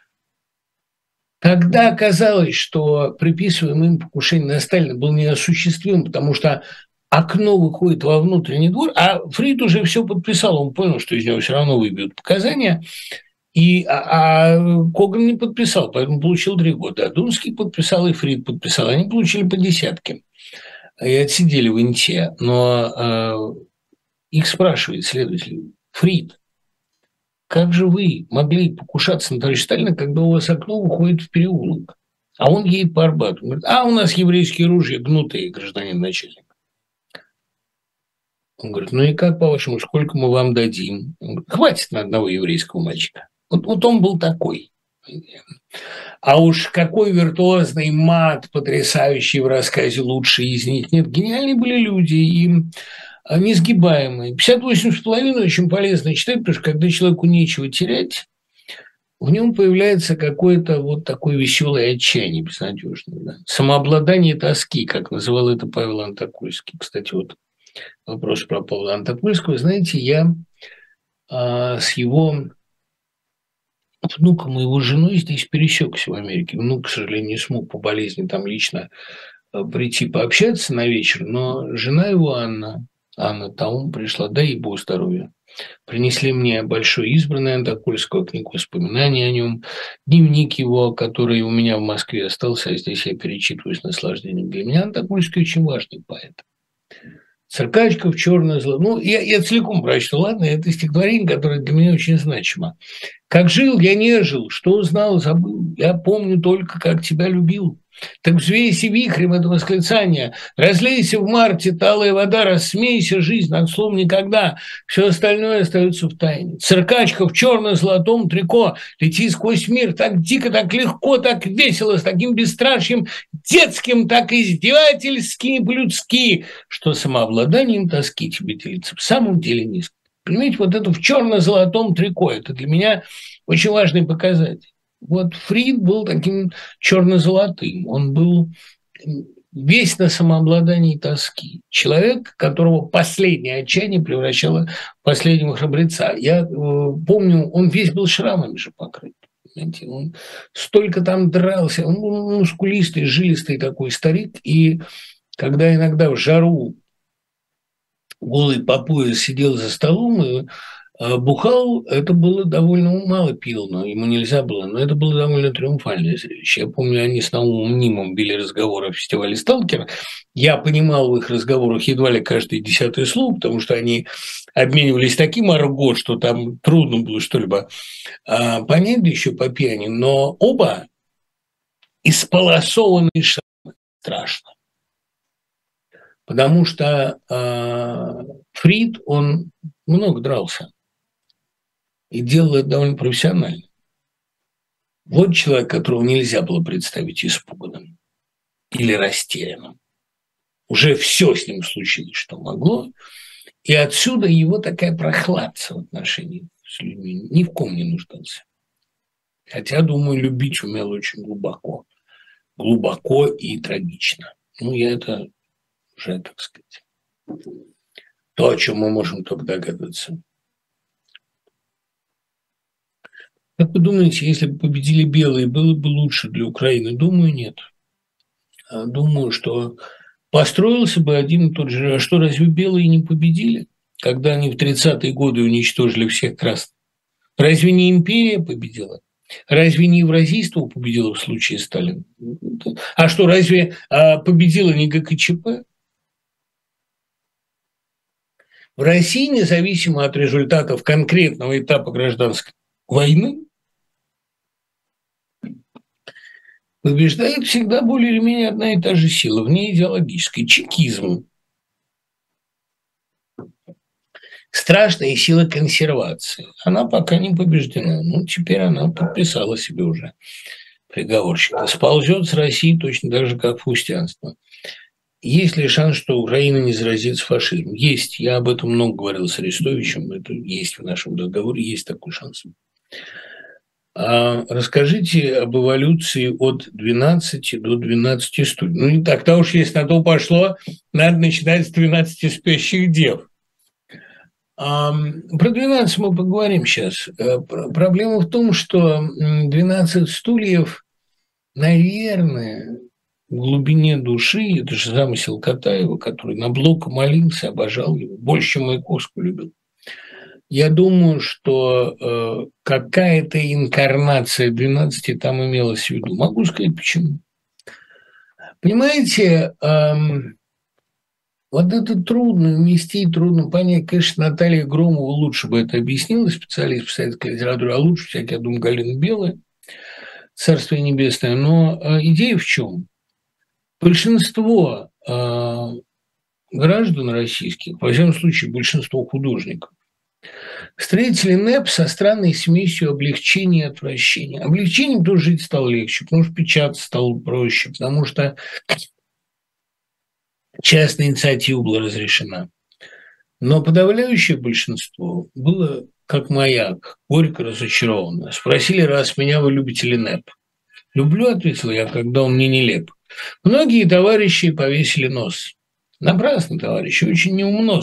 Но есть из-за чего повесить нос. Потому что если все эти жертвы были для того, чтобы отстроить прежнее с трубой пониже и дым пожиже, нельзя сомневаться, что, например, Блока это добило бы. Потому что этот страшный мир, этот буржуй полез обратно изо всех щелей. Бойцов революции уничтожили, а, а главную мишень революции – человека, пошляка, мещанина никто не тронул. И вылезла из коммунальных нор да, мурло мещанина. А что ты с ним делаешь? Он как клоп. Клоп бессмертен. Клоп в засушенном состоянии может долго сохраняться. И потом опять ожить. Выжили клопы. Вот это было главной трагедией. И надо сказать, что и для Катаева, для Ильфа и Петрова, да, Катаев любил жировать жизнью, любил, так сказать, ветчину, как он об этом пишет, колбасу копченую, шоколад, наслаждался все это закупая у Непманов, но воспитан-то он был другими идеями. А, я не беру сейчас эпизод с его участием в «Белом движении», который все-таки был эпизодом его биографии, но Катаев, он был э, скорее романтик. И когда он сочинял «12 стульев», он вдохновлялся отвращением к победившему Мурлу. Неважно, победили-то ведь не белые, не красные, а, как сказал Булгаков, кстати, по-моему, в присутствии Катаева, а на наших с вами костях, сказал он Маяковскому, построит себе особняк ваш Присыпкин. На что Маяковский мрачно сказал, согласен. А Маяковский красный, Булгаков белый, а победил-то серый, бурый, победил Присыпкин. И вот «12 стульев» по своему папсу – это антиприсыпкинская книга, антимещанская. И в основе ее лежит этот пафос ненависти к безыдейному туповатому мещанину. Кстати говоря, Бендер ведь получился таким прекрасным героем именно потому, что Бендер – это, ну, если угодно, последний герой Серебряного века. Пусть переродившийся, пусть перекрасившийся, но это последний его рыцарь. Потому что он вырос из этой культуры. Он отличается от персонажей Зощенко. Вот, вот есть великие сатирики Ильф и Петров и Зощенко. Зощенко разоблачает совершенно другого героя. Бендер – это ну, переродившийся э, Сереженька Костраки, да, вот, которому подарили родители часы на аттестат зрелости. Он, Бендер долго не хотел покупать эти неприличные часы на аттестат половой зрелости. Бендер, он из приличной семьи, культурное воспитание получил Вербицкую, читал и не только Вербицкую, а может и Сологуба. А сейчас вот он в стране непуганных идиотов. Он а, ненавидит мещанство, Бендер. Он ненавидит Воронью Слободку, понимаете, ненавидит Лоханкина. А хочет он в Рио-де-Жанейро. И мечта его сбылась, когда Штирлиц туда попал. 12 а, стульев – это, конечно, долгое эхо 12. Ну, переходим к 12. ПМ-12, поскольку э, Блок – это такая действительно немецкая сентиментальная инкарнация сладкозвучного Жуковского, наверное, она имеет какое-то отношение к «12 спящим девам», ну, по крайней мере, здесь работа Господа уж очень наглядна. Параллели между Блоком и Жуковским вообще множество. И не случайно и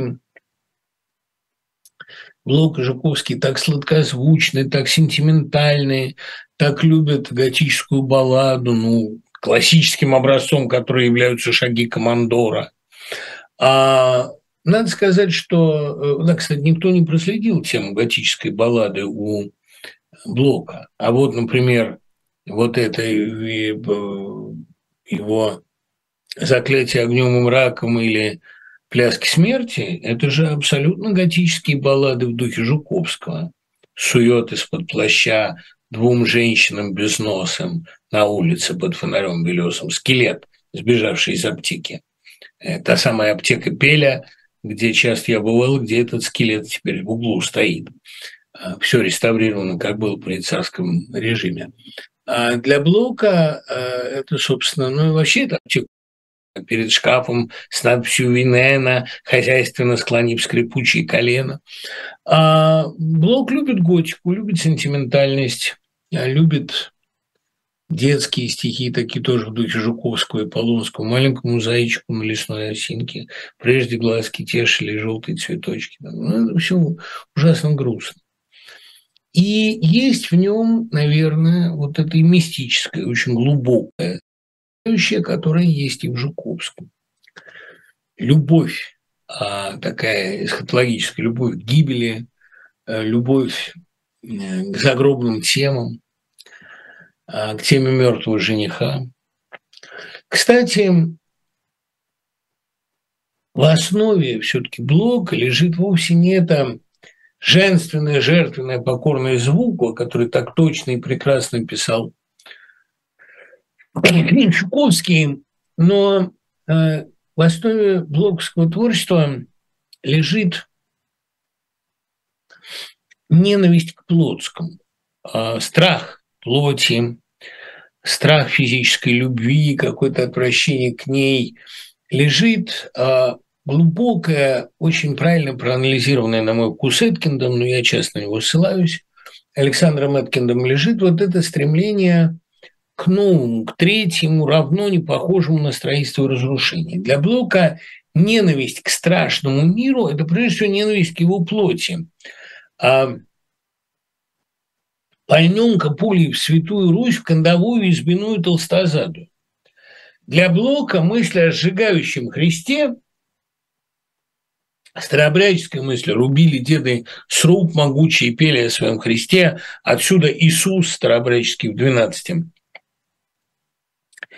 это жажда сжечь тот старый мир, который своей плотью почти задушил человека. И, кстати говоря, ведь Блок, наверное, ключевой поэт для, скажем, Алексея Германа старшего. Поэтому именно э, с блоковского стихотворения «Открыл окно, какая хмурая столица в октябре» начинается Хрусталев машину. Помните там сцену, когда мальчик начинает молиться? Потому что его буквально задушили вещи. Вот его душит эта плоть мира. А отвращение к плотскому заложено там, помните, когда он после первой полюции плюет в свое зеркало от отвращения, плюет в первом, в одном из первых э, кадров Хрусталеву машину, э, плюет в зеркало, и голос за кадром говорит, вот это я. Потому что отвращение к плоти в Германии сидело. Вот это э, в Арканаре, там, в истории Арканарской резни, трудно быть богом, просто душит человека эта плоть. И отсюда взгляд этого мальчика поднимается к небу Хрусталеве. Он молится. Единственное место, где он может молиться – сортир. Потому что во всех остальных его увидят. Но он, Господи, Господи, он кричит там. Господь может услышать его только там, где его никто не видит. Это душащая плоть мира – это главная интенция Блока. Именно поэтому с блоковского стихотворения начинается картина. А, э, ну, кстати, открыла окно, какая хмурая столица в октябре, собитая лошадка бурая, гуляет во дворе. Помню, лечу, лечу к мальчишке малому среди ветра и огня. Все-все по-старому бывалому, да только без меня. Без меня, потому что уже это видеть все нельзя. Вот Матвеева говорила, что она больше всего Блока любит стихотворение «Что на свете выше, светлых чердаков, вижу трубы, крыши, дальних кабаков». Это порыв от земного, вот хоть в такое небесное, хоть в крыше дальних кабаков, то светлые петербургские чердаки, порыв вот туда. Крайний, то, что Матвеева сама больше всего любила. Граница, где город переходит в свою противоположность. И вот у Блока эта ненависть к миру выразилась, ну, ненависть к плоти. То, что Блок любил в Маяковском, то, что он в нем оценил, то, что он в нем почувствовал. Потому что у Маяковского это сказалось потом, что вот ненавижу это все, ненависть к быту, это тот же порыв, блоковский порыв который воплотился в это, что мог в родне не стать отец, по крайней мере, миром, землей, по крайней мере, мать, потому что плотские персонажи, бытовые, его не устраивают больше, и чтобы, встав с лежанки, по всей вселенной шла любовь. 12 – это поэма о том, как апостолы убили Магдалину. Тут уже, собственно, и нечего пересказывать, потому что сюжет совершенно очевиден. А почему? Потому что для Блока Катька это напоминание о смертной плотской природе любви. Они ее убивают не потому, что там Андрюха и Петруха ревнуют. Да? Эй, Петруха, ты что, Петруха, там нос повесил, что дружок оторопел? Или Катьку пожалел. Эх, товарищи родные, эту девку я любил. Ночи темные, хмельные с этой девкой проводил. Из-за удали бедовой в огневых ее очах, из-за родинки пунцовой после правого плеча загубил я бестолковый, загубил я сгоряча. Ах, так ведь он загубил ее не потому, что ревновал, и не потому, что любил, а загубил он ее потому, что если ее не убить, то нельзя построить новый мир. А это точно так же, как, собственно, если Россию с ее вечной женственностью не уничтожить, то нельзя будет построить новую жизнь. Она, Россия, жжет себя с двух концов этой жертвенной свечой для того, чтобы настало новое время, чтобы не было любви служанки и так далее. Идея уничтожения всего плоского, и у Маяковского эта идея тоже есть. Кругом тонула Россия Блока, ведь Россия Блока – это не только дымка севера.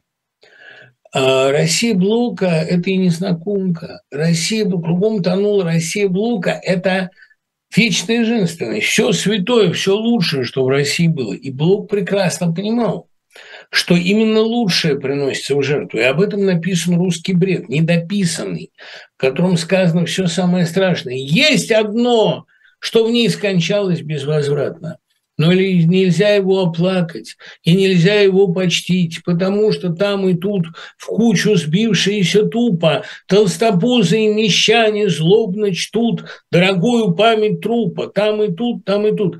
Нельзя плакать, потому что тут же попадешь в ряды этих плакальщиков, этих поэтов Вити, писателей, этих буржуев на перекрестке, этих псов побитых – а нельзя оплакать прежнюю Россию, потому что по ней рыдают пошляки и сволочи. Но истинную цену ей, истинную природу этого вечного женственного Блок понимал. Он понимал, что с Русью, кондовой и толстозадой погибает и то единственное, ради чего эту Россию стоило любить и терпеть. Умирает жертвенная ее природа, женственная. Погибает его незнакомка, погибает такая же обреченная героиня на железной дороге, под насыпью, во рву не кошем. Кто она? Вот эта покончившая с собой или сбитая поездом, сброшенная, эта женщина, которая ходила встречать поезда. Катюша Маслова, которая ходила провожать Нехлюдовский поезд – это прямая, конечно, реминесценция к воскресенью, но Блок прекрасно понимал, что в этой тоже фаустианской истории Гретхен обречена погибнуть, потому что и Катюша Маслова обречена, в общем.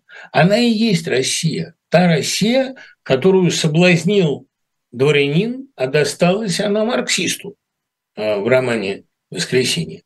Катюша Маслова – это самый точный, самый страшный, самый полный образ России, который есть у а, Толстого и то, что Анна Каренина гибнет на той же железной дороге, это реминисцирует у Блока. Это железный, предопределенный циклический путь России, замкнутое кольцо ее железной дороги. И то, что вокруг железной дороги строится сюжет воскресения, а, вот эта сцена с Катюшей, а, провожающей Нехлюдова, молчали желтые и синие в зеленых плакали и пели Блока, и Анна Каренина. Это образует единый, опять-таки, мотивный комплекс русской железной дороги, на которой умер и Толстой, сбежав из дома. Предопределенный железный путь, лейтмотив, который, помните, появляется потом у эм, Сережи в финале, в эпилоге романа в конце восьмой части, что мы играем в железную дорогу. Та железная дорога, с которой начинается и которой заканчивается роман. С этой железной дороги хотел бы сойти Левин, но не получится. Толстой умрет на Остапова. Вот идея 12, она а, в том, что жертвенная, женственная, тайная природа России, вот это вот под насыпью во рву некошенным, это Катька, это героиня стихотворения «Опять как в годы золотые трестертых треплются шли», она погибнет ради того, чтобы убить саму идею физической любви, ради того, чтобы новый мир построился на ее крови. Но Блок совершенно не предполагал и представить себе не мог, что Катька-то погибнет, а буржуй и пес, и Вития выживут. Больше того, выживет все самое страшное, что было в этом страшном мире. В цикле блока «Страшный мир», в его жизни моего приятеля, а в том же самом, в тех же плясках смерти, в заклятии огнем и мраком, отчасти в незнакомке, вся эта мистическая, околомистическая пошлятина, которая как мухи засиживала все сколько-нибудь для него значительное, это выживет. И более того, а ведь и сами 12, по большому-то счету, как и всякие апостолы, обречены. То, что они идут за Христом, это как раз очень понятно. Дело в том, что Бог посетил, говорят в России, когда пожар случился. И здесь именно Бог посетил страну. Мы на горе всем буржуям мировой пожар раздуем, мировой пожар в крови, Господи, благослови. Ведь для Блока э, революции Христос – это явление крушения всего омерзительного, всей вот этой мертвечины – и учитывается то, о чем замечательно у Пелевина сказано. Рыба гниет с головы, после чего тело отпадает, а гнилая голова продолжает плыть себе дальше. Все, что было омерзительного в России, оказалось самым живучим. Все, ради чего делалась революция, погибло первым. И я думаю, этот парадокс добил Блока. Он это понял, он успел это почувствовать. И он успел об этом сказать. Но не эти дни мы звали, а грядущие века Пушкинскому дому. Последнее стихотворение, где, э, так сказать, замирают звуки гармонической лиры, говоря словами Белинского. Последний замирающий звук. Но э, другой вопрос, в грядущих-то веках явится это что-нибудь равно не похожее на строительство и разрушение или нет? Большой вопрос. Дело в том, что э, после убийства Катьки, по большому-то счету, а, мир незачем становится терпеть, и он обречен. Катька – это лучшее, что в нем было. Понимаете, когда вот они идут в последней главе, главе, которую а, назвал а, Катаев самым прекрасным, что было в мировой поэзии, вот этот финал, помните, когда так идут с кровавым стягом, позади голодный пес, впереди... А, да, да, нет, так идут державным шагом. Это довольно страшное здесь слово. Державным, потому что державным шагом здесь, конечно, идти бы им не следовало. Ну, ладно, пусть уж, так сказать. Это, я думаю, просто ему лень стала эпитет искать в таком потоке. Так идут державным шагом, позади голодный пес, впереди с кровавым стягом, и за вьюгой невидим, и от пули невредим, нежной россыпью над южной, снежной поступью жемчужной, в белом венчике из роз, впереди Иисус Христос. Несут испуганной России весть о сжигающем кресте. Идти-то они идут, но ведь ни у кого из апостолов, в общем, не получилось умереть своей смертью. Практически все они обречены. Исторически, может, кому-то повезло. Надо, кстати говоря, посмотреть биографию святого Фомы. Ему, по-моему, повезло больше остальных, хотя он едва ли не самая трагическая фигура. А так, в принципе, апостолы обречены. Понимаете, дело в том, что после того, как ты соприкоснулся с Христом, тебе среди живых не место. И 12, конечно, расслабляться не следует. И апостол Петр, и апостол Павел, и все распространители, и святой Андрей, и все распространители христианского учения, если они не гибнут страшно, то, по крайней мере, они пребывают без Христа в долгом отчаянии. И э, уход э, их вслед за Христом в финале поэмы, вот этих апостолов новой веры, это, конечно, уход в никуда. Дело в том, что все остальные, включая проституток, которые на улице спорят. И у нас было собрание вот в этом здании на время 10, на ночь 25 и меньше ни с кого не, не брать. Это они все выживут. Это то, о чем у Кушнера так точно сказано. Блок умер, выжили ужасные слова. Свекровь, своячница, кровь, сноха, эпоха. И Блок понимал, что он умирает, но готов ли он был принести себя в жертву за то, чтобы выжило все вот это мерзкое, вот это большой вопрос. И главная трагедия русской революции в том, что все, ради чего она делалась, она же и уничтожила. А это, кстати, как повесть о Сонечке Цветаевой. Э, все эти прекрасные люди, которых породила эта революция, они были ею же и убиты. Все хорошее, что у ней было, э, сожжено первым. Другое дело, что иррадиация, излучение, блеск того, что произошло, этим светом долгое время питалась русская литература. Но а, то, какой ценой это произошло, ну, надо назвать вещи своими именами. Россия погибла тогда.